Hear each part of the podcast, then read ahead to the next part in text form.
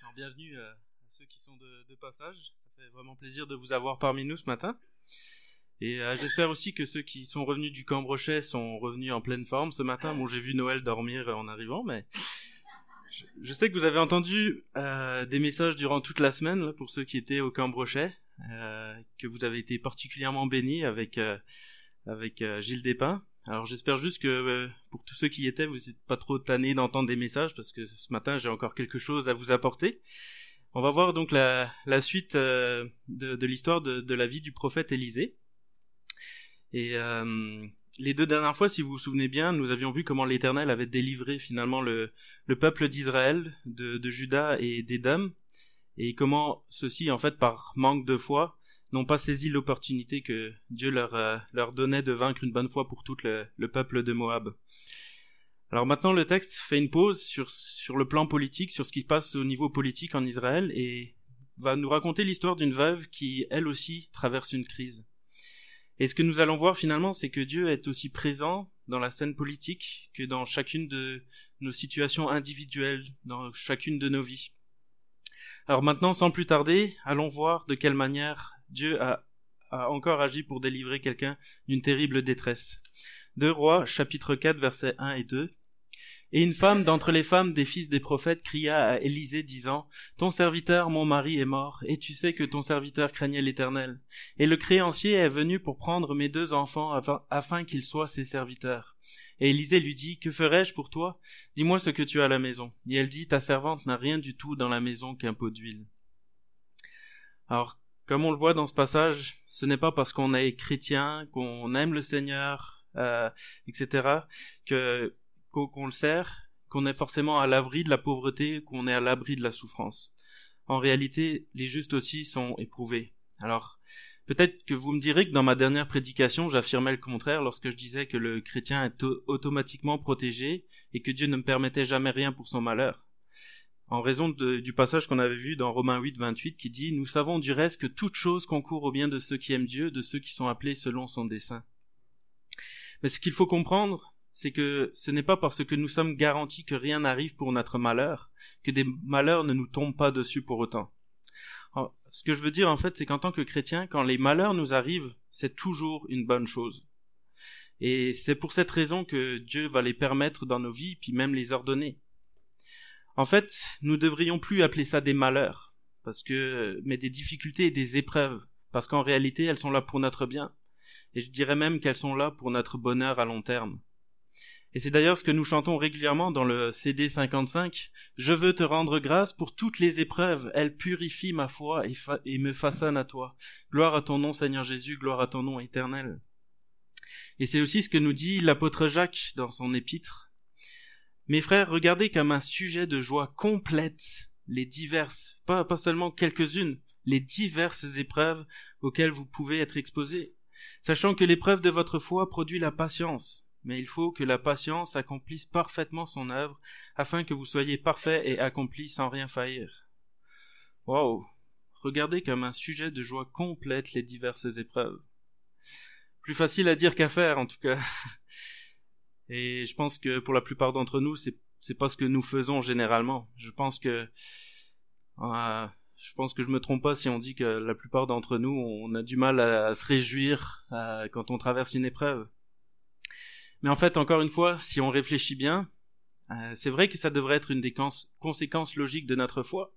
Si on croit que Dieu nous aime, si on croit qu'il fait toutes choses pour notre bien, y compris les épreuves, alors ben on devrait se réjouir dans l'épreuve on devrait dire Hé, regarde, le Seigneur, il est en train de travailler à mon bien.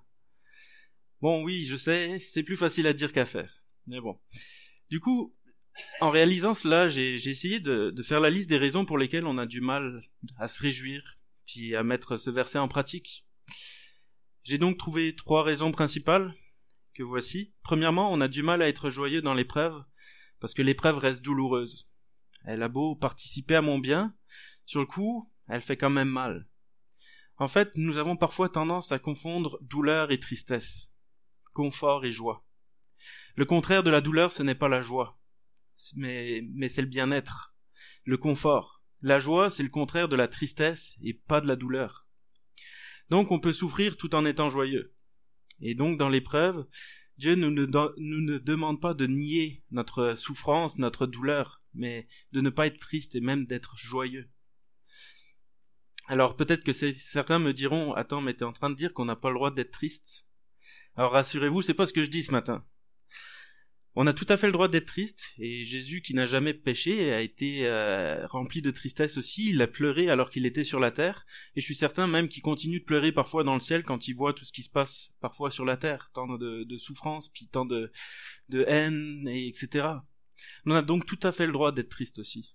Et d'ailleurs l'apôtre Paul nous le dit bien, pleurer avec ceux qui pleurent, montrant bien que par là on a le droit d'être triste puis de pleurer.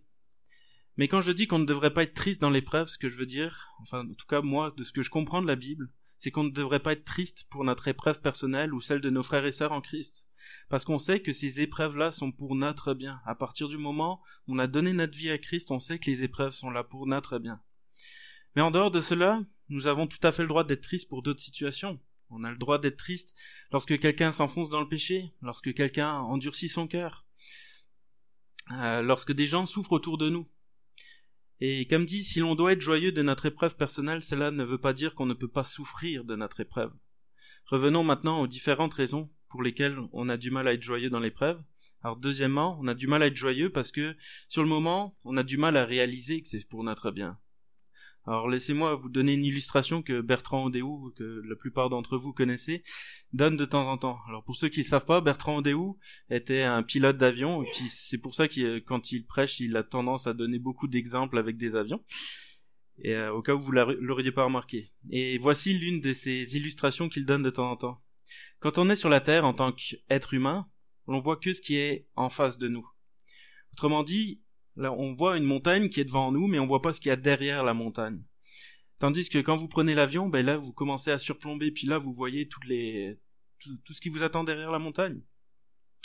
Et de la même manière, parfois, nous, on a du mal à être joyeux dans l'épreuve parce que nous avons du mal à réaliser que le, le but de cette épreuve, c'est son bienfait, ses conséquences positives dans notre vie, la destination vers laquelle nous mène cette épreuve.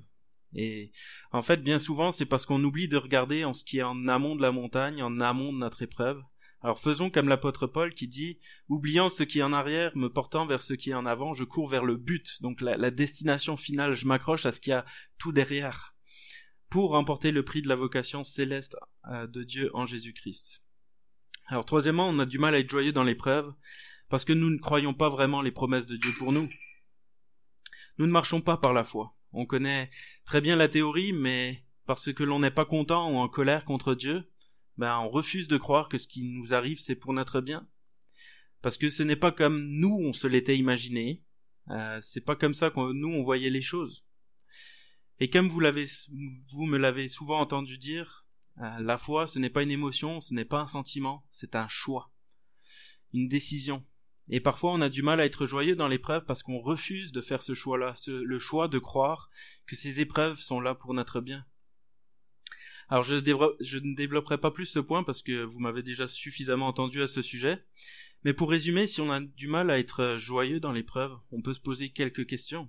Est-ce que j'ai tendance à mélanger souffrance et tristesse? Parce que parfois c'est ambigu, c'est tous les deux des, choses qui sont pas agréables. Est-ce que ce que je ressens hein, donc à ce moment-là, c'est juste de la souffrance ou il y a aussi de la tristesse? Puis si c'est de la tristesse, alors est-ce que j'oublie que ce qui m'arrive, c'est Dieu qui le permet, voire qui l'ordonne pour mon bien? Est-ce que je pense à regarder plus loin que ce qui est devant moi et est-ce que je le saisis par la foi? Ou est-ce que je panique parce que je ne vois que l'épreuve devant moi et refuse de voir au-delà? Alors je ne suis pas en train de prêcher une forme d'ascétisme, rassurez-vous. Euh, les, émotions sont bonnes, elles sont voulues pour Dieu, euh, par Dieu, mais elles sont un outil pour nous, pour qu'on comprenne ce qui se passe à l'intérieur de nous, et puis qu'on puisse l'analyser.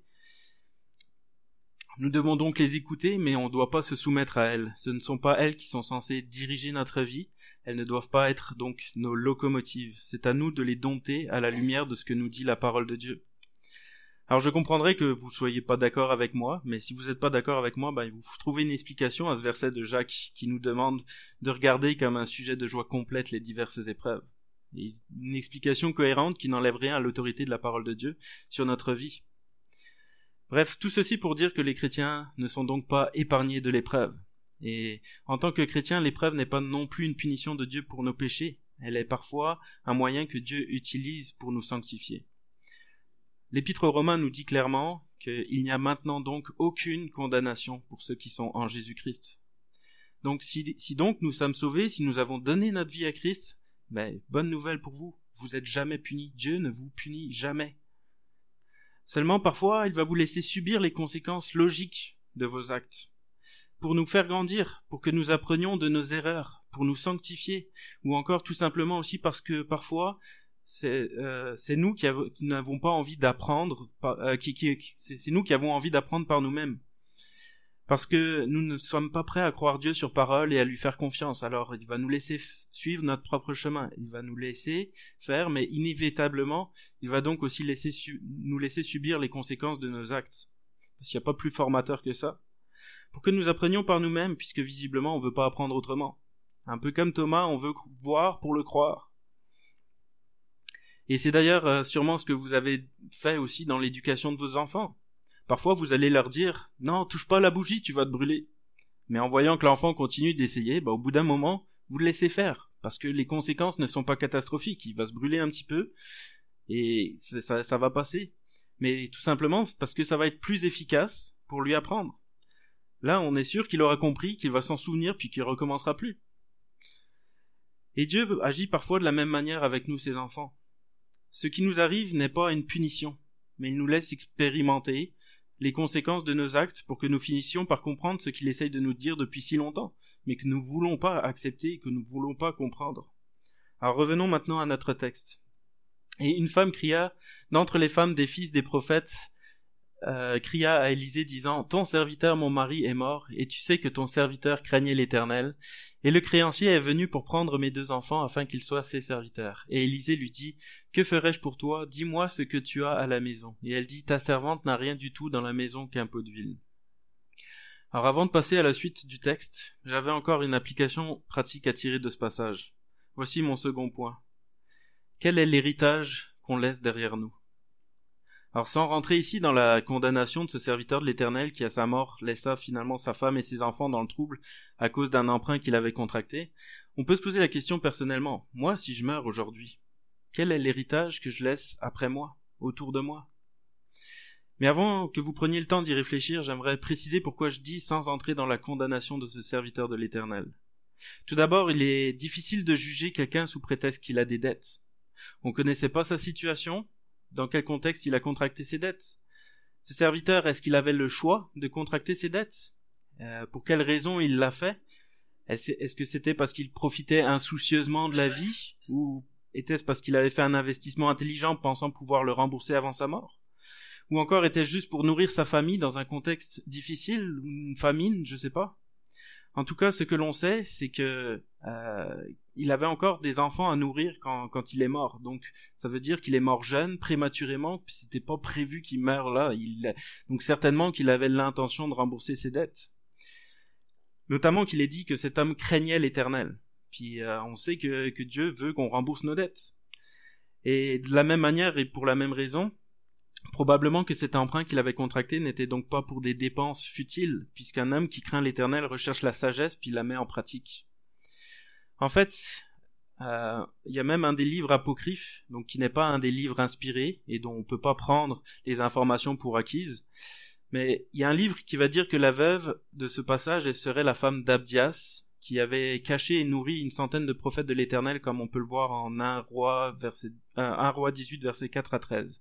Et l'historien Flavius Joseph va rajouter qu'il s'était endetté auprès du fils du roi Akab, c'est-à-dire Yoram, pour justement pouvoir nourrir les cent prophètes de l'Éternel. Alors, est-ce que c'est vrai? On, ne le sait pas vraiment, on peut pas l'affirmer parce qu'on on ne croit pas que c'est une source infaillible ce livre-là. Nous, on peut juste se fier sur ce que nous dit la Bible, qui est euh, notre seule ressource infaillible. Et la Bible nous dit qu'il craignait l'Éternel, ce que Élisée ne va pas contredire. Et à un moment donné dans ce passage, on voit Élisée ou Dieu qui condamne ou critique cet homme pour la dette qu'il a contractée? Si donc la Bible ne condamne pas cet homme, c'est pas à nous de le faire. De plus, si nous prenons le temps d'y réfléchir, si cet homme n'a pas laissé un bon héritage financier derrière lui, il a par contre laissé à son épouse un héritage qui a bien plus de valeur, c'est-à-dire une foi et une confiance en Dieu. En effet, comme on l'a vu, cette femme a eu le bon réflexe. Elle est tout de suite allée voir Élisée, le prophète de l'Éternel, et va lui crier au secours. Ton serviteur, mon mari, est mort, et tu sais que ton serviteur craignait l'Éternel, et le créancier est venu pour prendre mes deux enfants, afin qu'ils soient ses serviteurs. Si cette femme est donc allée voir Élisée, c'est qu'elle a eu la foi qu'Élisée pouvait agir en sa faveur. Et si nous remarquons bien, elle n'a même pas besoin de lui dire quoi faire, elle ne lui dit pas peux-tu aller voir notre créancier ou peux-tu pourvoir à notre besoin? Non. Elle va juste exposer les faits parce qu'elle a fait confiance au Seigneur, au serviteur de l'Éternel qui va faire ce qui est de meilleur pour elle. Parce qu'elle sait que Dieu est un Dieu plein d'amour, de compassion, puis qui prend soin particulièrement des veuves et des orphelins. Alors si son mari lui a peut-être laissé des dettes, il a su en revanche lui transmettre sa foi. Et ce que l'on voit dans ce passage finalement, c'est que cette foi est plus importante que tout, puisque cette foi, en plus de lui donner la vie éternelle, va lui apporter la faveur de Dieu qui va rembourser toutes ses dettes, comme on va le voir plus tard. Alors moi, quel héritage est-ce que je laisse derrière moi? Qu'est-ce que les gens vont retenir de moi? Que toute ma vie j'ai pensé qu'à moi? Que j'étais sans cesse à me regarder le nombril, que je pensais qu'à vivre, que j'étais quelqu'un de caractère, de rancunier, d'avare, de déprimé, etc. Ou est-ce que je communiquais la joie autour de moi? J'étais soucieux des autres, tourné vers les autres, toujours à leur service, dévoué, rempli d'amour, et surtout que j'avais une confiance en Dieu incroyable et une sérénité.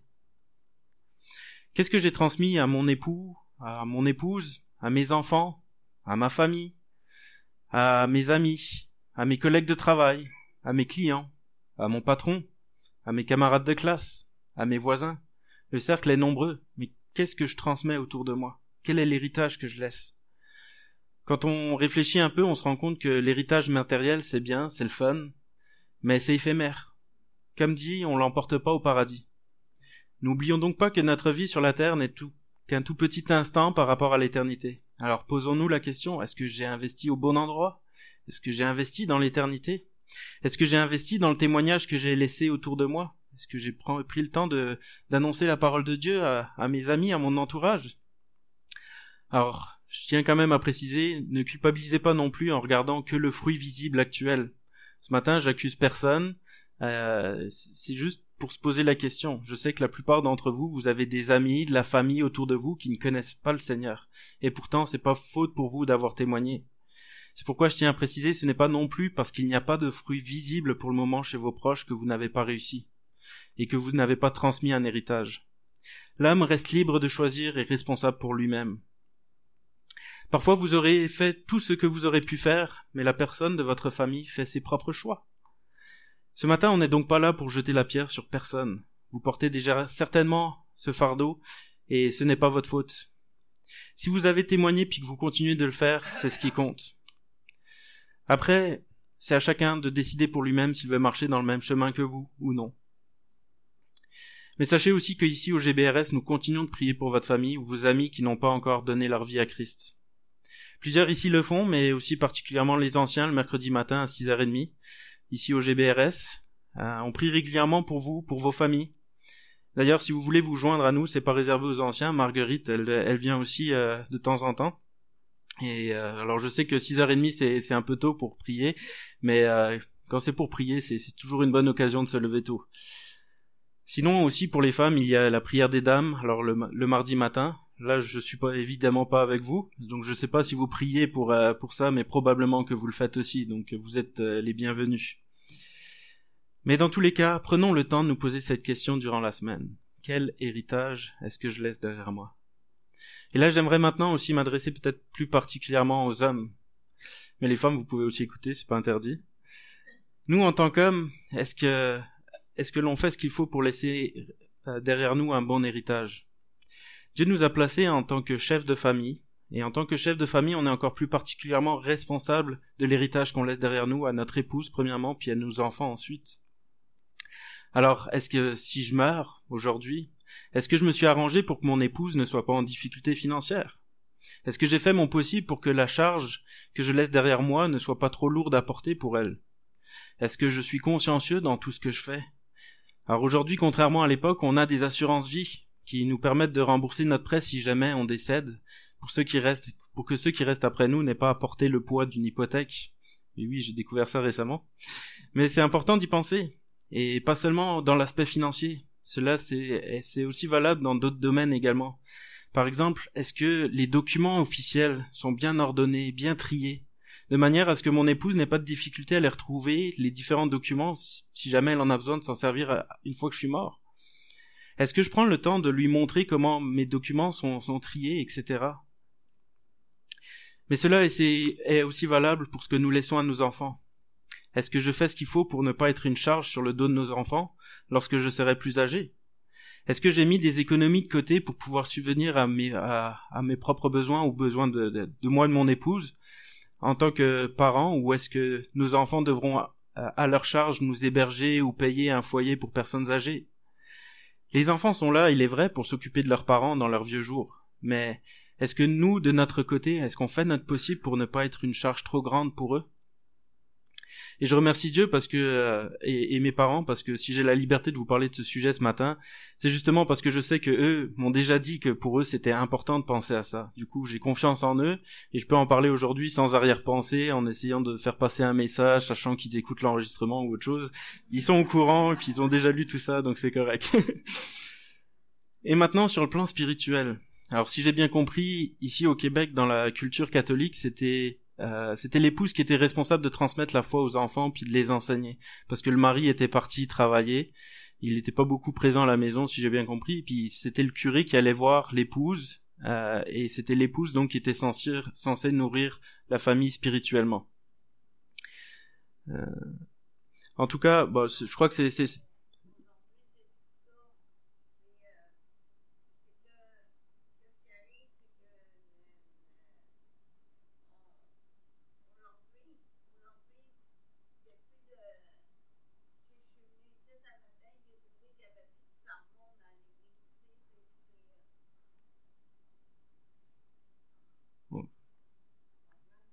Ouais, ouais.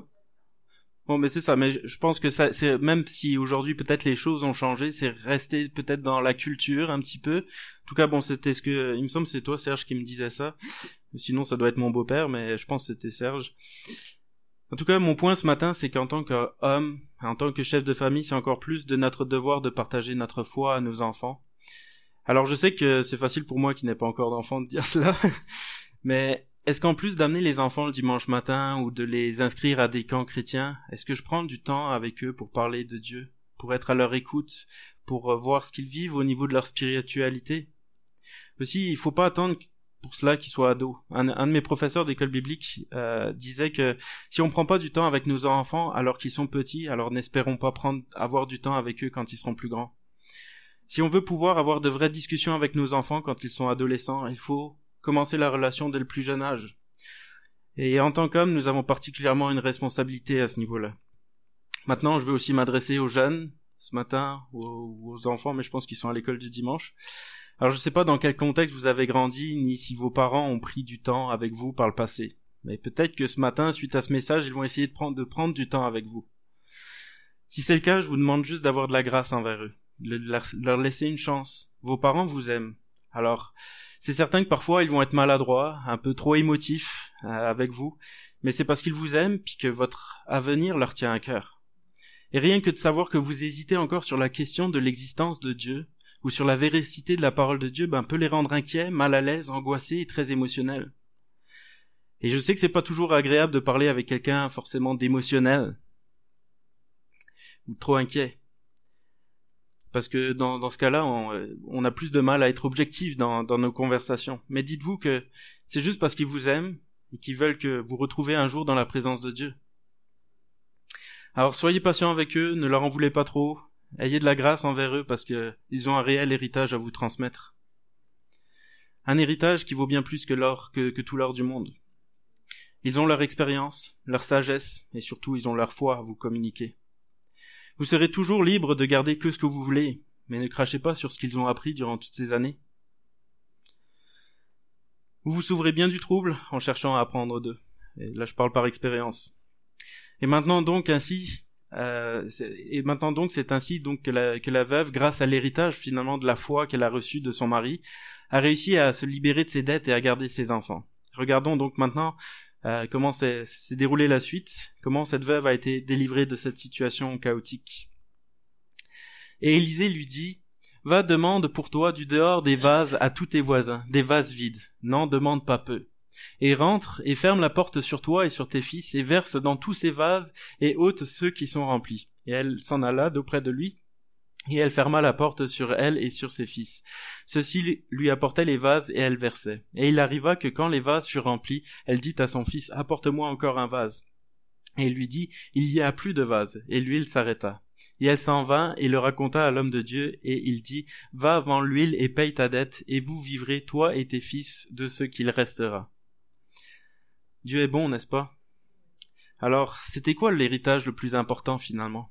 Est-ce que c'était la richesse matérielle ou est-ce que c'était la richesse spirituelle?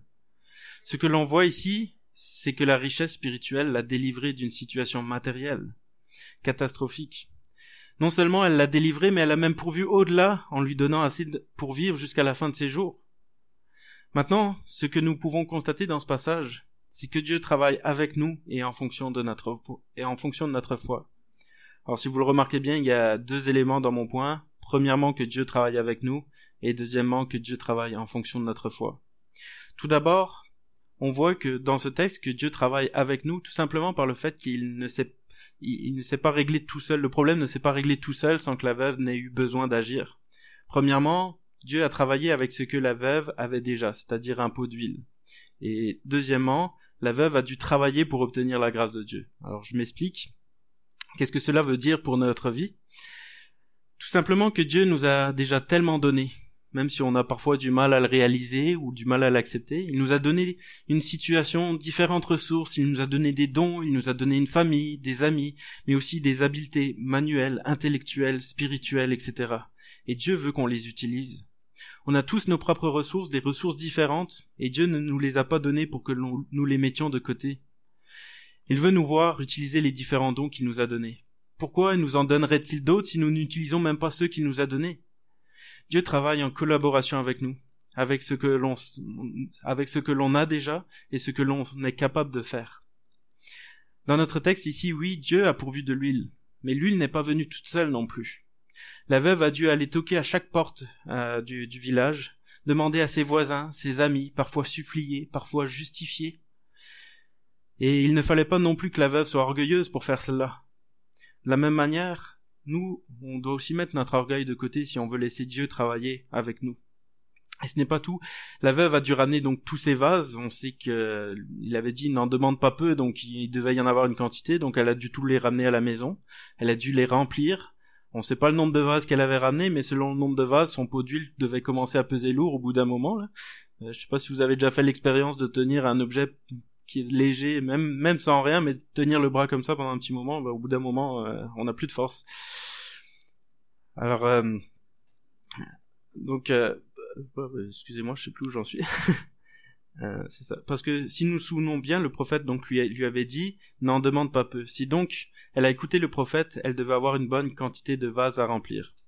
Et ce n'est pas tout. La veuve a aussi dû vendre son huile après. L'huile ne s'est pas vendue toute seule, la veuve devait donc tenir un stand pendant plusieurs jours, plusieurs mois, plusieurs années, on le sait pas, selon la quantité d'huile qu'il y avait.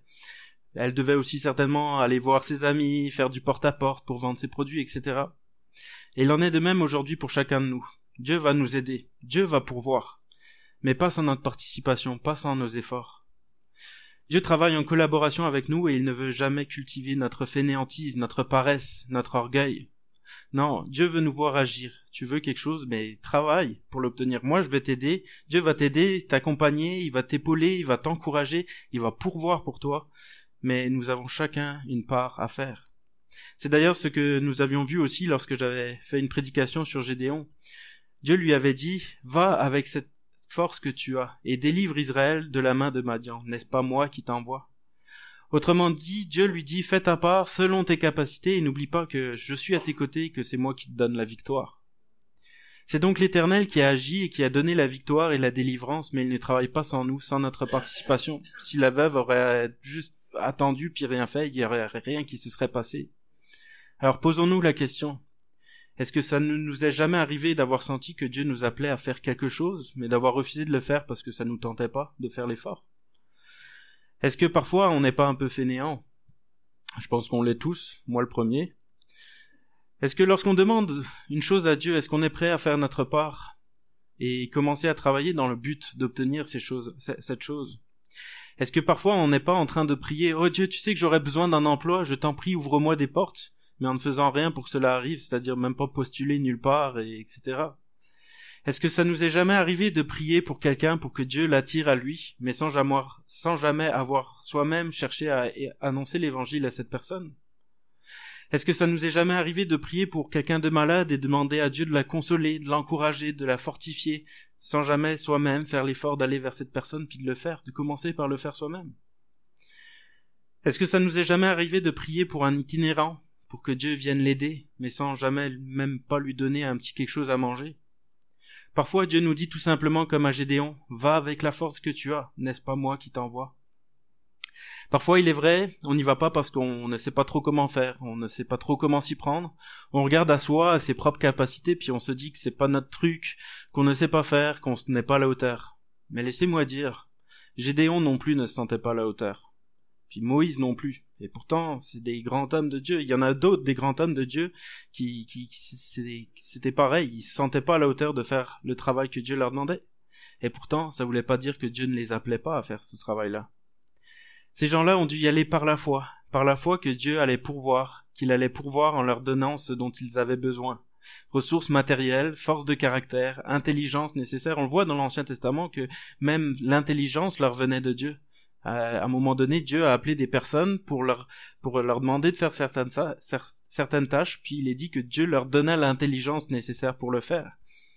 De la même manière, cette veuve y allait par la foi. Elle n'a pas douté de la parole d'Élisée, elle est allée chercher les vases, et sa bénédiction a d'ailleurs été proportionnelle à sa foi. Plus elle allait chercher de vases, plus Dieu, plus Dieu en remplirait et plus elle en aurait pour vivre après. Et regardez la grâce de Dieu à ce moment-là. Aucune limite. C'est même lui qui dit, n'en demande pas peu.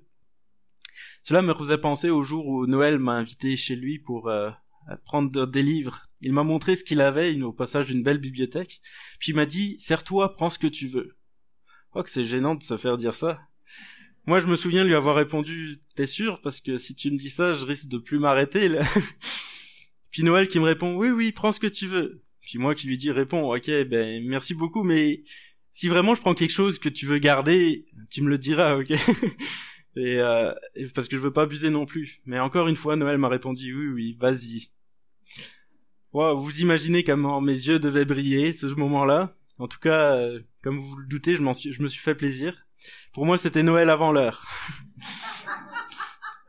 et Dieu, parfois, il agit de même avec nous. Est-ce que c'est pas merveilleux? Mais c'est à nous après d'avoir la foi. C'est à nous de saisir ce qu'il veut nous donner. Chez Noël, j'aurais pu être gêné et en prendre beaucoup moins mais j'aurais été moins béni. De la même manière, cette veuve a dû y aller par la foi. Et c'est ce qu'elle a fait. Elle a pris autant de vases qu'elle le pouvait et elle a été bénie.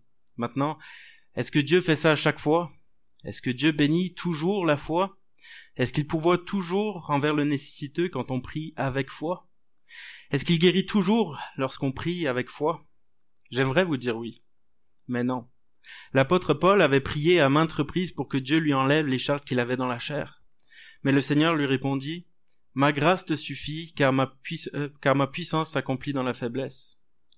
Rien que cet exemple donc nous montre que ce n'est pas systématique que Dieu réponde positivement à nos prières qui sont faites avec foi.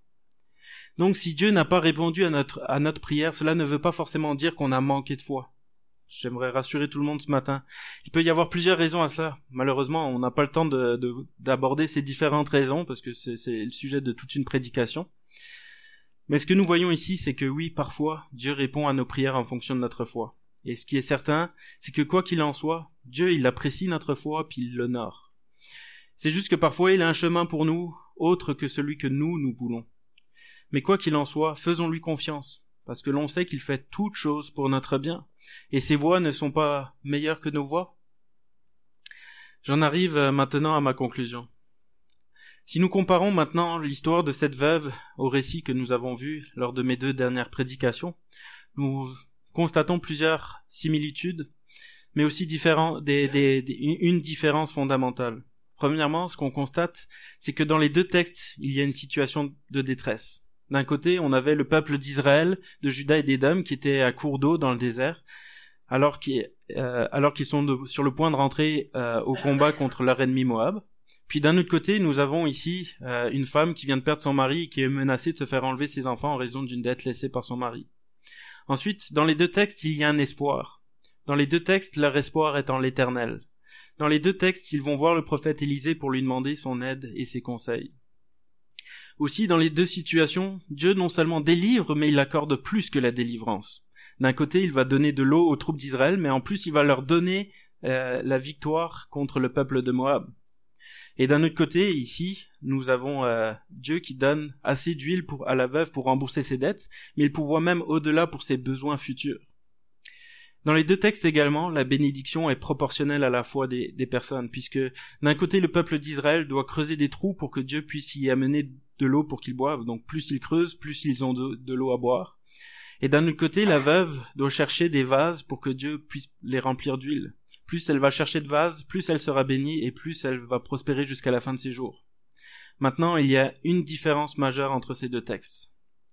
Alors que le peuple d'Israël fut déstabilisé dans sa foi au point qu'il a eu quitté la bataille, qu'il était pourtant sûr de remporter, la, veuve, quant à elle, elle ne s'est pas arrêtée de verser de l'huile jusqu'à ce que tous les vases soient remplis. Elle ne s'est pas arrêtée de, de chercher des vases.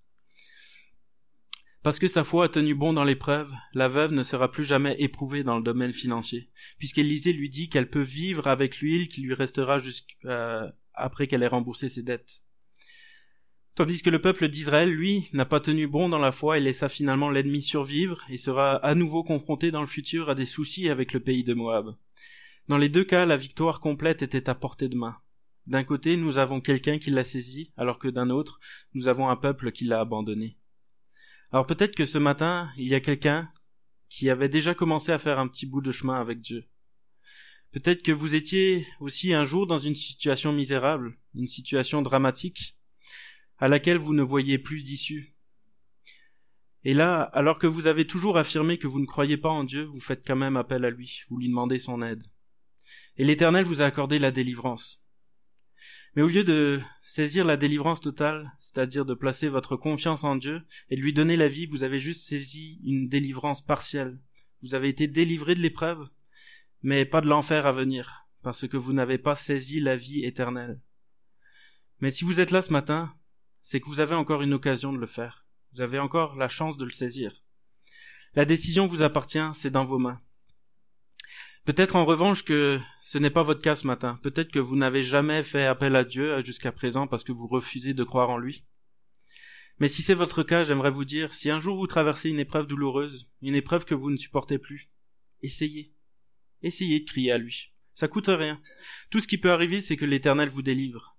Mais si jamais ça vous arrive, je vous invite à ne, pas euh, à ne pas saisir la délivrance qu'à moitié. Saisissez en même temps la vie éternelle. Dieu vous l'offre. Pourquoi ne pas la saisir? Vous n'avez même pas besoin d'attendre d'être éprouvé pour cela. Dieu vous l'offre ce matin si vous le voulez. Si vous voulez bien l'accepter, mais il vous forcera jamais la main. Alors, tout est dans vos mains. Et pour nous chrétiens, il se peut aussi que nous soyons arrêtés un jour en cours de route. Un jour, Dieu nous a donné la victoire sur un péché, sur un ennemi dans notre vie. Nous l'avons saisi en partie, mais nous avons douté, et finalement nous sommes retombés. Finalement, aujourd'hui, vous continuez encore à combattre cet ennemi, vous l'avez toujours pas vaincu. Si vous, si c'est le cas, ben, je vous invite à venir nous voir, soit Serge, soit Noël, soit Fernand, soit moi, et on essaiera de vous aider, on va prier pour vous, on va vous soutenir, vous épauler, vous conseiller. La porte est ouverte. Allez-vous la saisir? Je vais par la prière.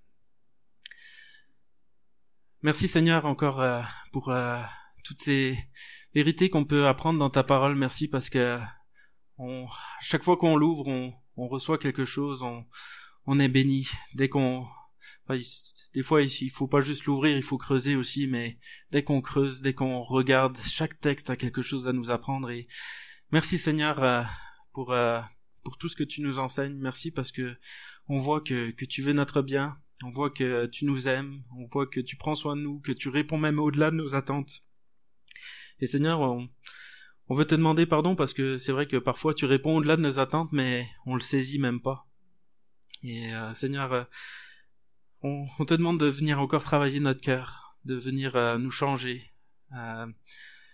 tu vois que il est encore bien imparfait, Et donc on sera sur la terre, il sera toujours marqué par le péché, mais Seigneur, on te demande de de d'œuvrer en nous, que tu sois le, maître. On veut te laisser le contrôle, même si euh, en pratique parfois on a du mal à le faire, mais mais on te on te renouvelle encore nos vœux ce matin, Seigneur. Sois le maître de notre vie. Viens nous changer, Seigneur. En ton nom. Amen.